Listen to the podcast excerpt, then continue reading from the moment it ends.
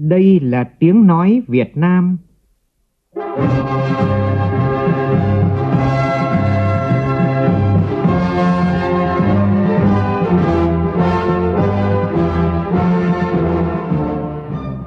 là tiếng nói Việt Nam,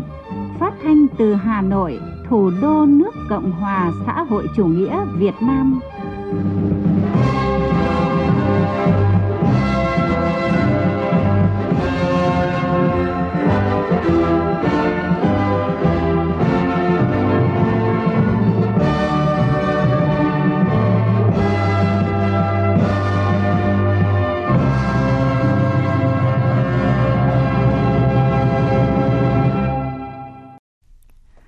Kính chào quý vị và các bạn. Mời quý vị và các bạn nghe chương trình Thời sự sáng của Đài Tiếng Nói Việt Nam. Hôm nay Chủ nhật ngày 4 tháng 8 năm 2019, tức ngày 4 tháng 7 năm kỷ hợi, chương trình có những nội dung chính sau đây.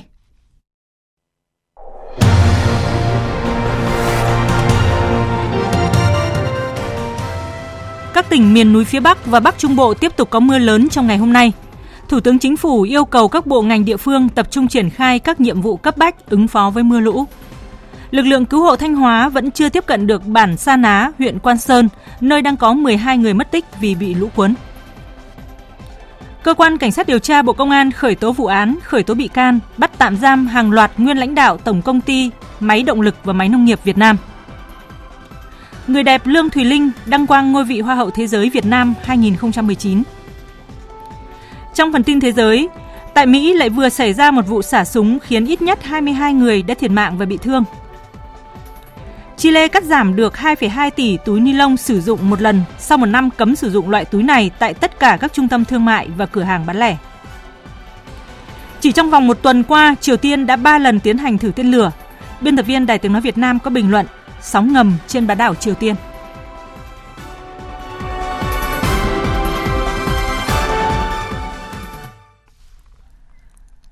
Bây giờ là nội dung chi tiết.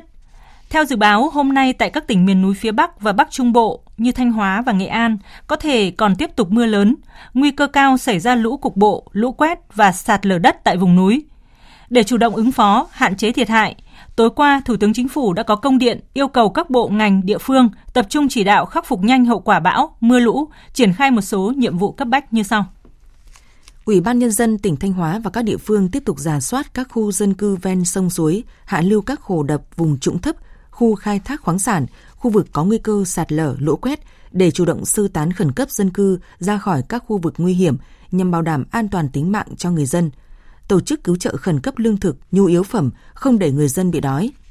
Ủy ban Quốc gia ứng phó sự cố thiên tai và tìm kiếm cứu nạn, Bộ Quốc phòng, Bộ Công an chỉ đạo quân khu 4, các lực lượng đóng quân trên địa bàn triển khai lực lượng phương tiện hỗ trợ công tác tìm kiếm cứu nạn đối với những người còn mất tích và hỗ trợ nhân dân khắc phục hậu quả thiên tai theo đề nghị của địa phương, nhất là tại tỉnh Thanh Hóa.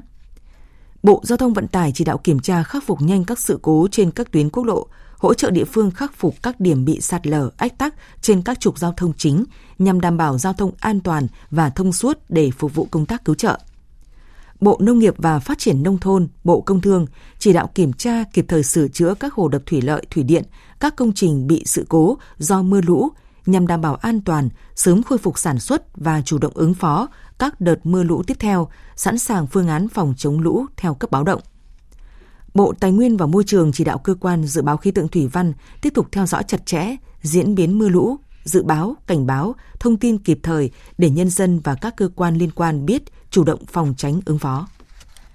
Thanh Hóa là địa phương đang phải hứng chịu thiệt hại nặng nề từ hoàn lưu bão số 3. Chỉ tính riêng tại huyện biên giới Quan Sơn, đến chiều tối qua đã có 17 bản bị cô lập và chia cắt. Riêng bản Sa Ná vẫn còn 12 người đang mất tích và lực lượng chức năng vẫn chưa tiếp cận được nơi này. Phản ánh của phóng viên Sĩ Đức. Đến 21 giờ đêm qua, lực lượng chức năng vẫn chưa thể tiếp cận được tâm lũ tại bản Sa Ná, nơi đang có khoảng 12 người mất tích. Do nước tại các con sông suối lên cao và hung dữ, mọi thông tin liên lạc với bản Sa Ná cũng bị gián đoạn khiến công tác tìm kiếm cứu nạn càng gặp khó khăn. Đến đêm qua thì lực lượng cứu hộ và người dân địa phương đã tìm thấy được 5 người còn sống và đưa về trạm y tế để cấp cứu. Một người khác cũng đã được giải cứu an toàn khi may mắn bám trên ngọn cây giữa dòng suối. Ông Hà Văn Toàn, trưởng phòng nông nghiệp và phát triển nông thôn huyện Quan Sơn cho biết. Hiện tại là gọi là đang mất thông tin liên lạc là hiện tại chính thức đang là 12 người bởi vì là bây giờ để tiếp cận là tất cả là phải phải qua cái sông luồng đang nương đang đang to không qua được cho nên bây giờ tạm thời là mất liên lạc mất thông tin Hiện tại thì bản Sa Ná vẫn còn hơn 200 hộ dân bị cô lập với bên ngoài. Tuy nhiên người dân ở đây vẫn còn đủ lương thực, thực phẩm và nước sạch để sử dụng. Những gia đình bị lũ cuốn trôi nhà đang ở tạm tại nhà những người anh em họ hàng. Cùng với lực lượng chức năng chính quyền địa phương, đồn biên phòng cửa khẩu quốc tế Nam Mèo đã huy động tổng lực cán bộ chiến sĩ phối hợp cùng với chính quyền địa phương và nhân dân đang khẩn trương tiến hành giải cứu những người dân đến nơi an toàn. Mưa lũ những ngày qua cũng khiến cho các tuyến đường giao thông bị sạt lở ách tắc. Riêng quốc lộ 15C, 16A đã tê liệt hoàn toàn. Ông Phạm Ngọc Thuyết, Phó Giám đốc Công ty Cổ phần Quản lý Đường bộ 2 Thanh Hóa cho biết, đơn vị đang điều máy móc đến các điểm sạt lở và nhanh chóng xử lý sự cố. Quốc ờ, 15C tắc từ 54 lên đến ờ, 84 rồi. Các ô tô bây giờ không đi được, có xe máy đi được. Cũng đang dự kiến máy móc thiết bị đưa nhanh lên tiếng, đang cố gắng ngày mai để thông còn tại tỉnh Cà Mau, sóng lớn đánh liên tiếp đã gây sạt lở thân tuyến đê phòng hộ ven biển thuộc xã Khánh Bình Tây, huyện Trần Văn Thời. Phóng viên Trần Hiếu, thường trú tại khu vực đồng bằng sông Cửu Long đưa tin, vào chiều qua, mực nước dâng cao kỷ lục, nước mặn đã tràn qua mặt đê vào vùng ngọt hóa. Thông tin từ người dân địa phương, mực nước dâng cao tràn qua mặt đê phòng hộ vào vùng ngọt hóa, bà con đang canh tác lúa. Có mặt tại hiện trường, ông Lê Phong, Chủ tịch Ủy ban dân huyện Trần Văn Thời cho biết, sóng lớn vẫn còn đánh mạnh vào đê. Hiện trạng, một phần thân đê đã bị sạt lở nghiêm trọng với chiều dài khoảng 300 mét. Nguy cơ vỡ đê là rất cao. Ông Tô Quốc Nam, Phó Giám đốc Sở Nông nghiệp và Phát triển Nông thôn Cà Mau cho biết, thủy chiều dâng cao đột biến, chặn qua kè chắn sóng. Từ trước tới nay, tại địa phương chưa ghi nhận mực nước thủy chiều dâng cao kèm theo sóng lớn như vậy. Gần 100 người đã có mặt tại hiện trường, nhưng sóng quá lớn, anh em không thể tiếp cận khắc phục vị trí sạt lở. Lực lượng cứu hộ cứu nạn vẫn đang tiếp tục được huy động đến hiện trường. Giải pháp trước mắt là đưa đất vào bao, gia cố mặt đê để ngăn nước mặn tràn vào vùng ngọt, ảnh hưởng lúa của người dân bên trong. Tuyến đê phòng hộ ven biển Tây của tỉnh Cà Mau có vai trò ngăn mặn, bảo vệ sản xuất hệ sinh thái ngọt cho trực tiếp hai huyện U Minh và Trần Văn Thời. Nếu việc vỡ đê xảy ra, nguy cơ sẽ gây thiệt hại cho hàng chục ngàn hecta lúa trong giai đoạn nằm đồng bên trong đê. Đặc biệt, cuộc sống của hàng chục ngàn hộ dân sống trong đê cũng bị ảnh hưởng. Tiếp theo là các tin tức đáng chú ý. Sáng nay tại Học viện Phật giáo Việt Nam ở huyện Sóc Sơn, Hà Nội, Trung ương Hội chữ thập đỏ Việt Nam, Học viện Phật giáo Việt Nam tại Hà Nội phối hợp với Viện Huyết học Truyền máu Trung ương tổ chức Ngày hội hiến máu cứu người, hành Bồ Tát đạo và đăng ký hiến tặng mô tạng nhân đạo. Phóng viên Kim Thanh đưa tin.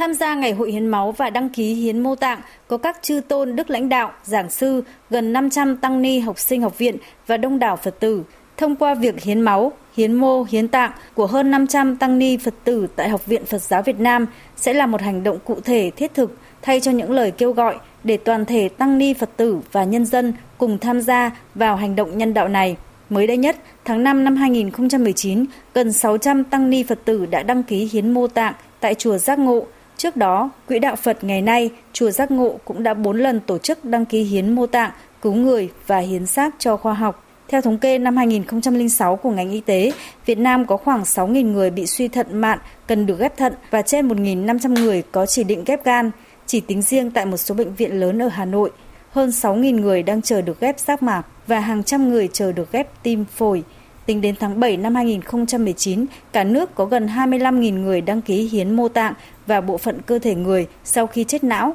và Việt Nam đã thực hiện được trên 3.000 ca ghép tạng. Đối với phong trào hiến máu tình nguyện, năm 2018, cả nước đã vận động và tiếp nhận gần 1,6 triệu đơn vị máu, căn bản đáp ứng đủ nhu cầu về máu, phục vụ cấp cứu và điều trị người bệnh. Hàng triệu người bệnh nhờ đó đã được cứu sống. Kết quả này cũng có sự đóng góp to lớn của các tăng ni Phật tử trong cả nước, tiêu biểu là các tỉnh như thành phố Hà Nội, Hồ Chí Minh, tỉnh Nghệ An và Bắc Ninh. Người đẹp Lương Thùy Linh đã đăng quang Hoa hậu Thế giới Việt Nam 2019 tại vòng chung kết cuộc thi diễn ra vào tối qua ở thành phố biển Đà Nẵng, sau màn tranh tài của 39 thí sinh. Hoa hậu Lương Thùy Linh sinh năm 2000, quê Cao Bằng, hiện là sinh viên khoa Kinh tế đối ngoại của trường Đại học Ngoại thương Hà Nội. Hoa hậu Thế giới năm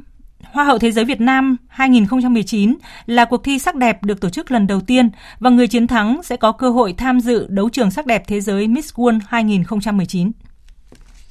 Thưa quý vị và các bạn, hơn 3 tháng nay, Hơn 1.000 tấn cá khô xuất khẩu của người dân tại huyện Gio Linh, tỉnh Quảng Trị không xuất bán được sang thị trường Trung Quốc do chưa có đầy đủ các thủ tục về đăng ký thương hiệu cũng như kiểm tra vệ sinh an toàn thực phẩm.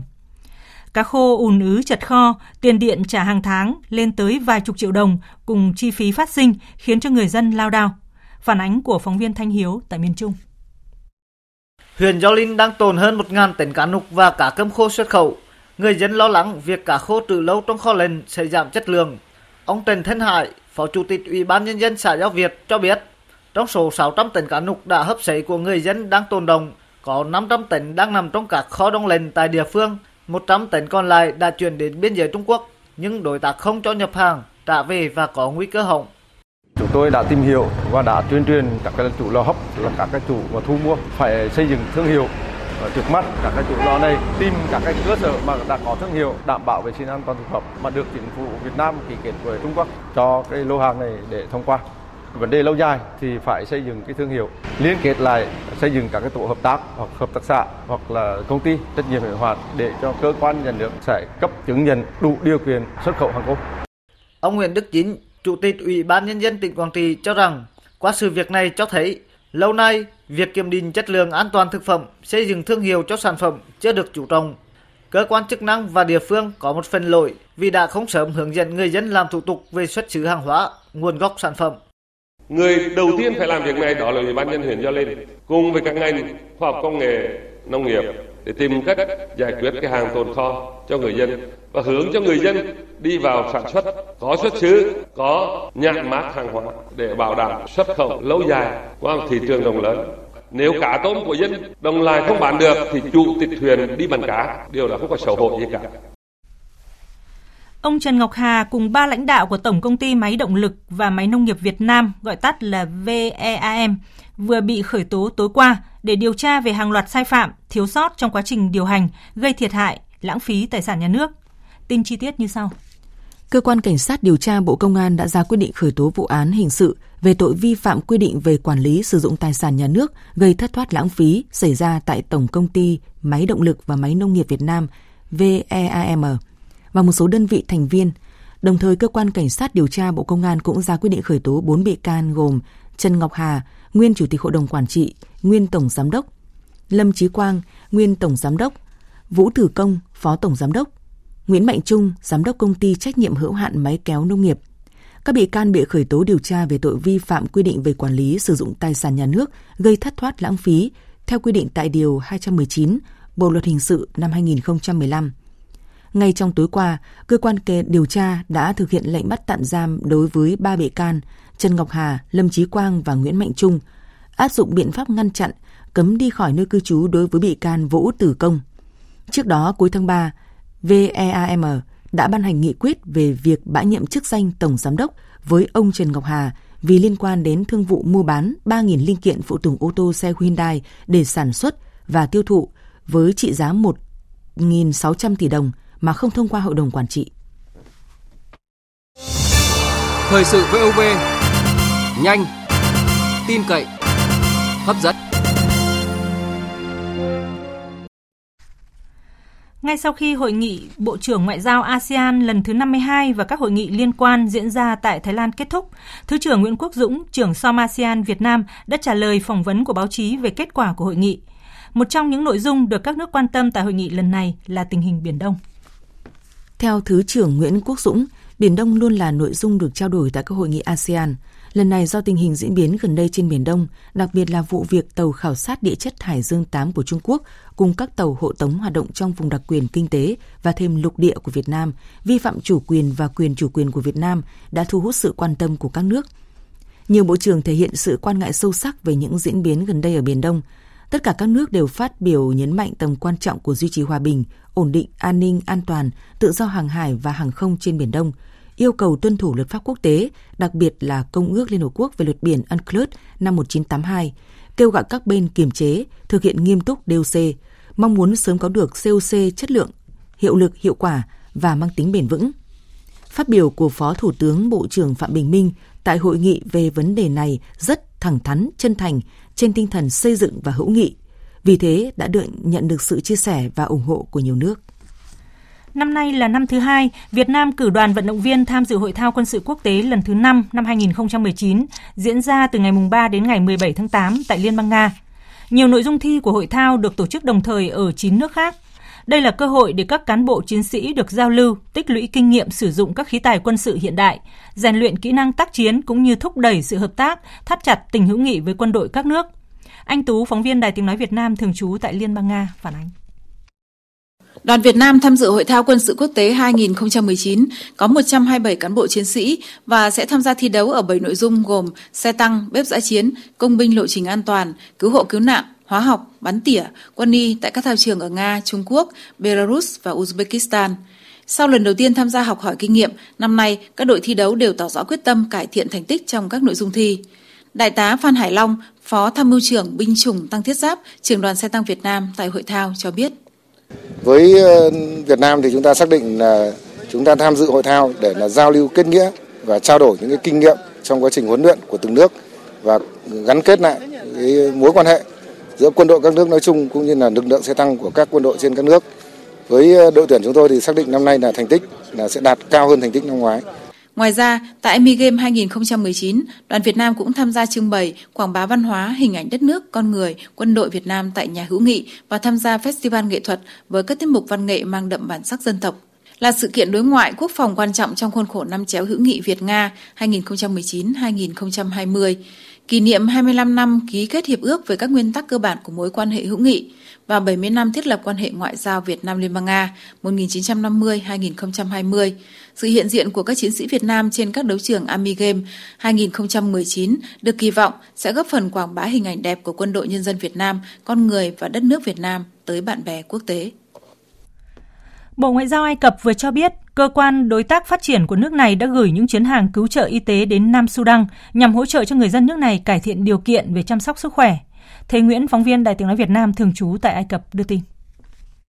Tuyên bố của Bộ Ngoại giao Ai Cập nêu rõ, chuyến hàng viện trợ được chuyển đến Nam Sudan thuộc chương trình phát triển nhằm hỗ trợ cho lĩnh vực y tế của Nam Sudan. Đại sứ Ai Cập tại Nam Sudan, Ahmed Bahaeddin cho biết đây là lần thứ hai Ai Cập chuyển các chuyến hàng viện trợ y tế đến Nam Sudan Trước đó, Ai Cập đã gửi chuyến hàng đầu tiên vào tháng 10 năm 2018. Đại sứ Baha Edin nhấn mạnh, việc gửi các chuyến hàng cứu trợ đến Nam Sudan phản ánh niềm tin vững chắc của Ai Cập vào mối quan hệ lịch sử với Nam Sudan và những điểm tương đồng của nhân dân hai nước. Ai Cập mong muốn hỗ trợ cho lĩnh vực y tế của Nam Sudan xuất phát từ quan điểm rằng chăm sóc y tế cho người dân là một trong những trụ cột phát triển quan trọng nhất đối với Nam Sudan trong bối cảnh hiện nay những năm qua, Ai Cập cũng đã xúc tiến các hoạt động hợp tác và hỗ trợ y tế đến các nước châu Phi như Chad, Somalia và Eritrea. Tại Mỹ lại vừa xảy ra một vụ xả súng khiến ít nhất 22 người thiệt mạng và bị thương. Phóng viên Phạm Huân thường trú tại Mỹ đưa tin. Vụ tấn công diễn ra vào sáng ngày 3 tháng 8 tại khu siêu thị Walmart ở thành phố El Paso.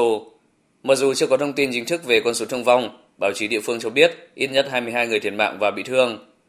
Thông tin ban đầu từ cảnh sát địa phương cho biết, một kẻ tình nghi là nam giới đã bị bắt giữ. Một lực lượng lớn cảnh sát và nhân viên điều tra liên bang đã có mặt và phong tỏa một khu vực lớn để phục vụ công tác điều tra. Nhà Trắng đã ra thông báo cho biết Tổng thống Donald Trump đã được báo cáo về sự việc và đang tiếp tục giám sát tình hình. Ông Trump cũng đã trao đổi với Bộ trưởng Tư pháp William Barr và Thống đốc bang Texas Gregory Abbott về sự việc này. Lần đầu tiên trong lịch sử, các nhà khoa học Ba Lan đã lập được một bản đồ ba chiều về giải ngân hà với độ chính xác cao nhất, trong đó giải ngân hà không phẳng như suy nghĩ trước đây, mà thay vào đó nó vênh và có hình xoắn. Theo tin của phóng viên Đài Tiếng Nói Việt Nam thường trú tại Trung Âu, những dữ liệu mới bao gồm bản đồ sao biến quang của các nhà nghiên cứu Ba Lan và bản đồ hàng tỷ ngôi sao được vệ tinh Gaia châu Âu chụp lại, đang giúp các nhà thiên văn xác định vị trí của chúng ta trong số các vì sao trên bầu trời. Theo thống kê chính thức, Chile đã cắt giảm được việc sử dụng 2,2 tỷ túi ni lông trong tròn một năm sau khi luật cấm sử dụng loại túi chỉ sử dụng một lần này tại tất cả các trung tâm thương mại và cửa hàng bán lẻ bắt đầu có hiệu lực từ ngày 3 tháng 8 năm ngoái. Tin chi tiết cho biết. Phát biểu trước báo giới nhân cột mốc một năm lệnh cấm có hiệu lực, Bộ trưởng Môi trường Chile Carolina Smith ví von nếu nối liền lượng túi ni lông này, chúng có tổng chiều dài gấp 240 lần chiều dài Bắc Nam của Chile đất nước hình quả ớt, vốn nổi tiếng với địa hình rất hẹp, chiều đông tây và kéo dài theo trục Bắc Nam. Bà Smith nhấn mạnh, số liệu tổng kết vừa nêu lại một lần nữa cho thấy tính tích cực của quy định từng được chính người tiêu dùng Chile bầu chọn là chính sách tốt nhất trong năm 2018 và tạo ra một thay đổi lớn trong thói quen tiêu dùng chỉ trong một thời gian ngắn. Thưa quý vị và các bạn, chỉ trong vòng một tuần qua, Triều Tiên đã ba lần tiến hành thử tên lửa. Mặc dù phản ứng từ phía chính quyền Mỹ có phần bình tĩnh trước các hành động này của Triều Tiên và tình hình bán đảo Triều Tiên chưa tăng nhiệt tới mức nguy cấp, Tuy nhiên, dư luận đang lo ngại những cơn sóng ngầm có thể cuộn trào tại khu vực này nếu các bên tiếp tục duy trì chính sách bên miệng hố chiến tranh với các vụ thử tên lửa và tập trận. Bình luận sau đây của biên tập viên Thu Hà. Sau khi Triều Tiên tiến hành các hoạt động thử nghiệm vũ khí 3 lần liên tiếp trong một tuần, truyền thông quốc tế tốn không ít giấy mực để giải mã những thông điệp của Triều Tiên thông qua hành động này. Xét về mặt thời điểm, đã hơn một tháng kể từ sau cuộc gặp đầy hứa hẹn của Tổng thống Mỹ Donald Trump và Chủ tịch Triều Tiên Kim Jong-un tại bàn môn điếm, song tiến trình đàm phán Mỹ-Triều về vấn đề hạt nhân Triều Tiên vẫn không có bước tiến nào đáng ghi nhận. Vì thế, Triều Tiên phóng thử các vật thể bay trong tuần qua là động thái nhằm thúc ép Mỹ sớm có hành động cụ thể để tháo gỡ bế tắc hiện nay. Bên cạnh đó, trước thông tin Mỹ và Hàn Quốc sẽ tiến hành cuộc tập trận chung trong tháng 8 này, Triều Tiên muốn là người chủ động gửi đi những thông điệp cứng rắn nhằm thể hiện sự phản đối của mình đối với kế hoạch của Mỹ-Hàn. Ngoài ra, các vụ thử nghiệm vũ khí của Triều Tiên ít nhiều cũng nhằm chứng tỏ với dư luận trong và ngoài nước rằng, bất chấp các khó khăn, sức mạnh quân sự của Triều Tiên vẫn tiếp tục được củng cố và duy trì. Như vậy, về cơ bản, hành động của Triều Tiên vẫn là gây sức ép với Mỹ và Hàn Quốc, trong bối cảnh nhiều yêu cầu của Triều Tiên trong thời gian qua không được đáp ứng. Thế nhưng, dường như Mỹ giải mã thông điệp của Triều Tiên theo một cách khác. Tổng thống Mỹ Donald Trump tỏ ra khá bình thản trước những động thái vừa rồi của Triều Tiên khi cho rằng Triều Tiên vi phạm nghị quyết của Liên Hợp Quốc, nhưng không phá vỡ thỏa thuận giữa ông và nhà lãnh đạo Triều Tiên Kim Jong-un. Nghĩa là Triều Tiên mới chỉ thử tên lửa và vật thể bay tầm ngắn, chứ không tiến hành các vụ thử tầm xa hay thử hạt nhân có thể đe dọa nước Mỹ. Quan điểm của Mỹ như vậy có bất ngờ không? Có lẽ là không. Xét trên lập trường của Tổng thống Mỹ Donald Trump, nếu không sớm đạt được những tiến bộ trong vấn đề giải giáp hạt nhân trên bán đảo Triều Tiên như kỳ vọng của các bên, thì ông chủ Nhà Trắng cũng chỉ cần Triều Tiên không vi phạm những điều mà hai nhà lãnh đạo Mỹ-Triều đã cam kết để tiếp tục duy trì trạng thái hòa dịu tạm thời tại bán đảo Triều Tiên. Chừng đó cũng đủ để ông Donald Trump ghi điểm trong mắt cử tri trong cuộc đua vào Nhà Trắng năm 2020. Mỹ thì không vội, nhưng Triều Tiên thì đã ở vào thế cấp bách. Thời gian qua các lệnh cấm vận như những gọng kìm bóp nghẹt nền kinh tế Triều Tiên. Theo số liệu của Ngân hàng Trung ương Hàn Quốc, ước tính nền kinh tế Triều Tiên tăng trưởng âm 4,1% và kim ngạch xuất khẩu giảm một nửa trong năm ngoái. Sự suy thoái kinh tế nặng nề, đời sống người dân khó khăn sẽ khiến Triều Tiên khó lòng kiên nhẫn chờ đợi một đối tác đang bận bịu với cuộc tái tranh cử.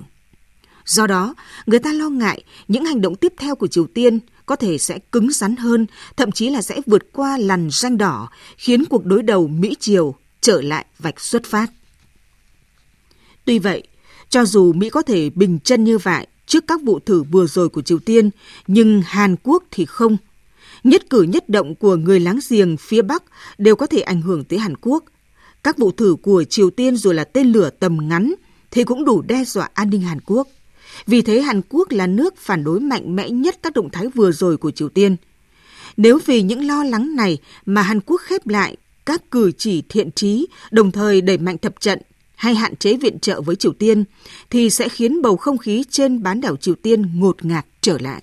Cho dù Triều Tiên gây sức ép một cách ý nhị với Mỹ và Mỹ cũng phản ứng một cách bình thản. Song những hành động theo kiểu bên miệng hố chiến tranh như thử tên lửa hay tập trận vẫn được duy trì thì sóng ngầm vẫn có nguy cơ cuộn trào và nhấn chìm bán đảo Triều Tiên. Quý vị và các bạn vừa nghe bình luận Sóng ngầm trên bán đảo Triều Tiên qua phần thể hiện của phát thanh viên Hải Yến. Chương trình sẽ tiếp tục với những thông tin thể thao.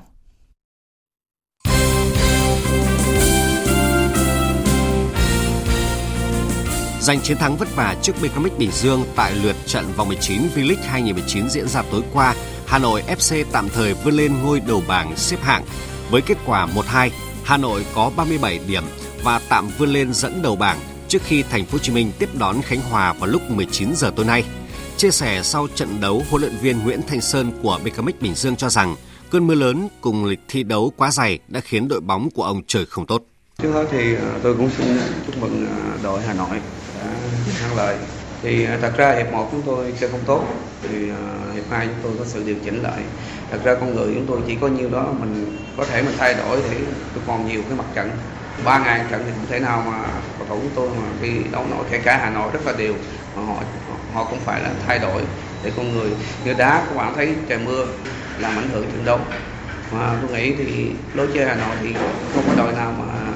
thi đấu với họ mà mà để mà chặn đứng họ được nhưng mà tôi nghĩ là thua hoàn toàn xứng đáng Câu lạc bộ Thái Sơn Nam đã kết thúc quá trình chuẩn bị cho giải Futsal các câu lạc bộ châu Á 2019 bằng chiến thắng đậm 5-2 trong trận giao hữu hôm qua với câu lạc bộ Thammasat ở Thái Lan. Chiến thắng trước Thammasat là bước chuẩn bị tốt cho đại diện Việt Nam trước thềm giải các câu lạc bộ châu Á 2019. Giải sẽ khởi tranh tại Thái Lan vào ngày 7 tháng 8 tới. Ngược dòng đánh bại Rinnet với tỷ số 2-1, Paris Saint-Germain đã có lần thứ 9 giành danh hiệu siêu cúp Pháp Paris Saint-Germain đã có những khởi đầu tại trận siêu cúp Pháp không thật tốt và sớm để thủng lưới ở phút thứ 13. Tuy vậy, tỷ số cuối cùng lại là 2-1 cho Paris Saint-Germain. Đây cũng là tỷ số chung cuộc của trận đấu. Dự báo thời tiết Phía Tây Bắc Bộ nhiều mây có mưa vừa, có nơi mưa rất to và rông. Trong cơn rông có khả năng xảy ra lốc xét và gió giật mạnh nhiệt độ từ 22 đến 29 độ. Phía đông bắc bộ và Thanh Hóa nhiều mây, có mưa vừa, có nơi mưa to. Riêng khu vực vùng núi và Trung Du có nơi mưa rất to và rông, gió đông nam cấp 2, cấp 3. Trong cơn rông có khả năng xảy ra lốc xét và gió giật mạnh, nhiệt độ từ 23 đến 30 độ. Các tỉnh từ Nghệ An đến Thừa Thiên Huế có mây, có mưa rào và rông vài nơi. Trong cơn rông có khả năng xảy ra lốc xét và gió giật mạnh, nhiệt độ từ 24 đến 31 độ. Các tỉnh ven biển từ Đà Nẵng đến Bình Thuận có mây, ngày nắng, chiều tối và đêm có mưa rào và rông vài nơi, gió Tây Nam cấp 2, cấp 3, nhiệt độ từ 25 đến 35 độ. Tây Nguyên nhiều mây, có mưa rào và rông vài nơi, riêng chiều tối và tối có mưa rào và rải rác có rông. Trong cơn rông có khả năng xảy ra lốc xét và gió giật mạnh, nhiệt độ từ 20 đến 30 độ. Nam Bộ nhiều mây, có mưa rào và rông vài nơi, riêng chiều tối và tối có mưa, có nơi mưa vừa, mưa to và rải rác có rông, gió Tây Nam cấp 3. Trong cơn rông có khả năng xảy ra lốc xét và gió giật mạnh, nhiệt độ từ 23 đến 32 độ. Khu vực Hà Nội nhiều mây có mưa, có nơi mưa vừa, gió Đông Nam cấp 2, cấp 3, nhiệt độ từ 24 đến 29 độ. Dự báo thời tiết biển, Vịnh Bắc Bộ có mưa rào và rông rải rác, tầm nhìn xa trên 10 km, giảm xuống 4 đến 10 km trong mưa, gió Đông Nam đến Đông cấp 4, trong cơn rông có khả năng xảy ra lốc xoáy và gió giật mạnh. Vùng biển từ Quảng Trị đến Quảng Ngãi có mưa rào và rông vài nơi, tầm nhìn xa trên 10 km, gió Tây Nam cấp 4. Vùng biển từ Bình Định đến Ninh Thuận có mưa rào và rông vài nơi, tầm nhìn xa trên 10 km, gió Tây Nam cấp 5, có lúc cấp 6, giật cấp 7, biển động. Vùng biển từ Bình Thuận đến Cà Mau, vùng biển từ Cà Mau đến Kiên Giang, bao gồm cả Phú Quốc, có mưa rào và rông rải rác, tầm nhìn xa trên 10 km, giảm xuống 4 đến 10 km trong mưa, gió Tây đến Tây Nam cấp 5, giật cấp 6, cấp 7. Trong cơn rông có khả năng xảy ra lốc xoáy. Khu vực Bắc Biển Đông, khu vực quần đảo Hoàng Sa có mưa rào và rông vài nơi, tầm nhìn xa trên 10 km, giảm xuống 4 đến 10 km trong mưa, phía Bắc gió Đông đến Đông Nam, phía Nam gió Tây Nam cấp 4. Trong cơn rông có khả năng xảy ra lốc xoáy và gió giật mạnh. Khu vực giữa và Nam Biển Đông, khu vực quần đảo Trường Sa có mưa rào và rông rải rác, tầm nhìn xa trên 10 km, giảm xuống 4 đến 10 km trong mưa, gió Tây Nam cấp 6, có lúc cấp 7, giật cấp 8, 9, biển động. Trong cơn rông có khả năng xảy ra lốc xoáy. Vịnh Thái Lan có mưa rào và rông rải rác, tầm nhìn xa trên 10 km, giảm xuống 4 đến 10 km trong mưa, gió Tây đến Tây Nam cấp 4, cấp 5. Trong cơn rông có khả năng xảy ra lốc xoáy và gió giật mạnh. Tới đây chúng tôi xin kết thúc chương trình Thời sự sáng của Đài Tiếng Nói Việt Nam. Chương trình do các biên tập viên Hằng Nga, Xuân Ninh thực hiện với sự tham gia của phát thanh viên Hồng Huệ, kỹ thuật viên Thu Hiền, chịu trách nhiệm nội dung Nguyễn Thị Tuyết Mai.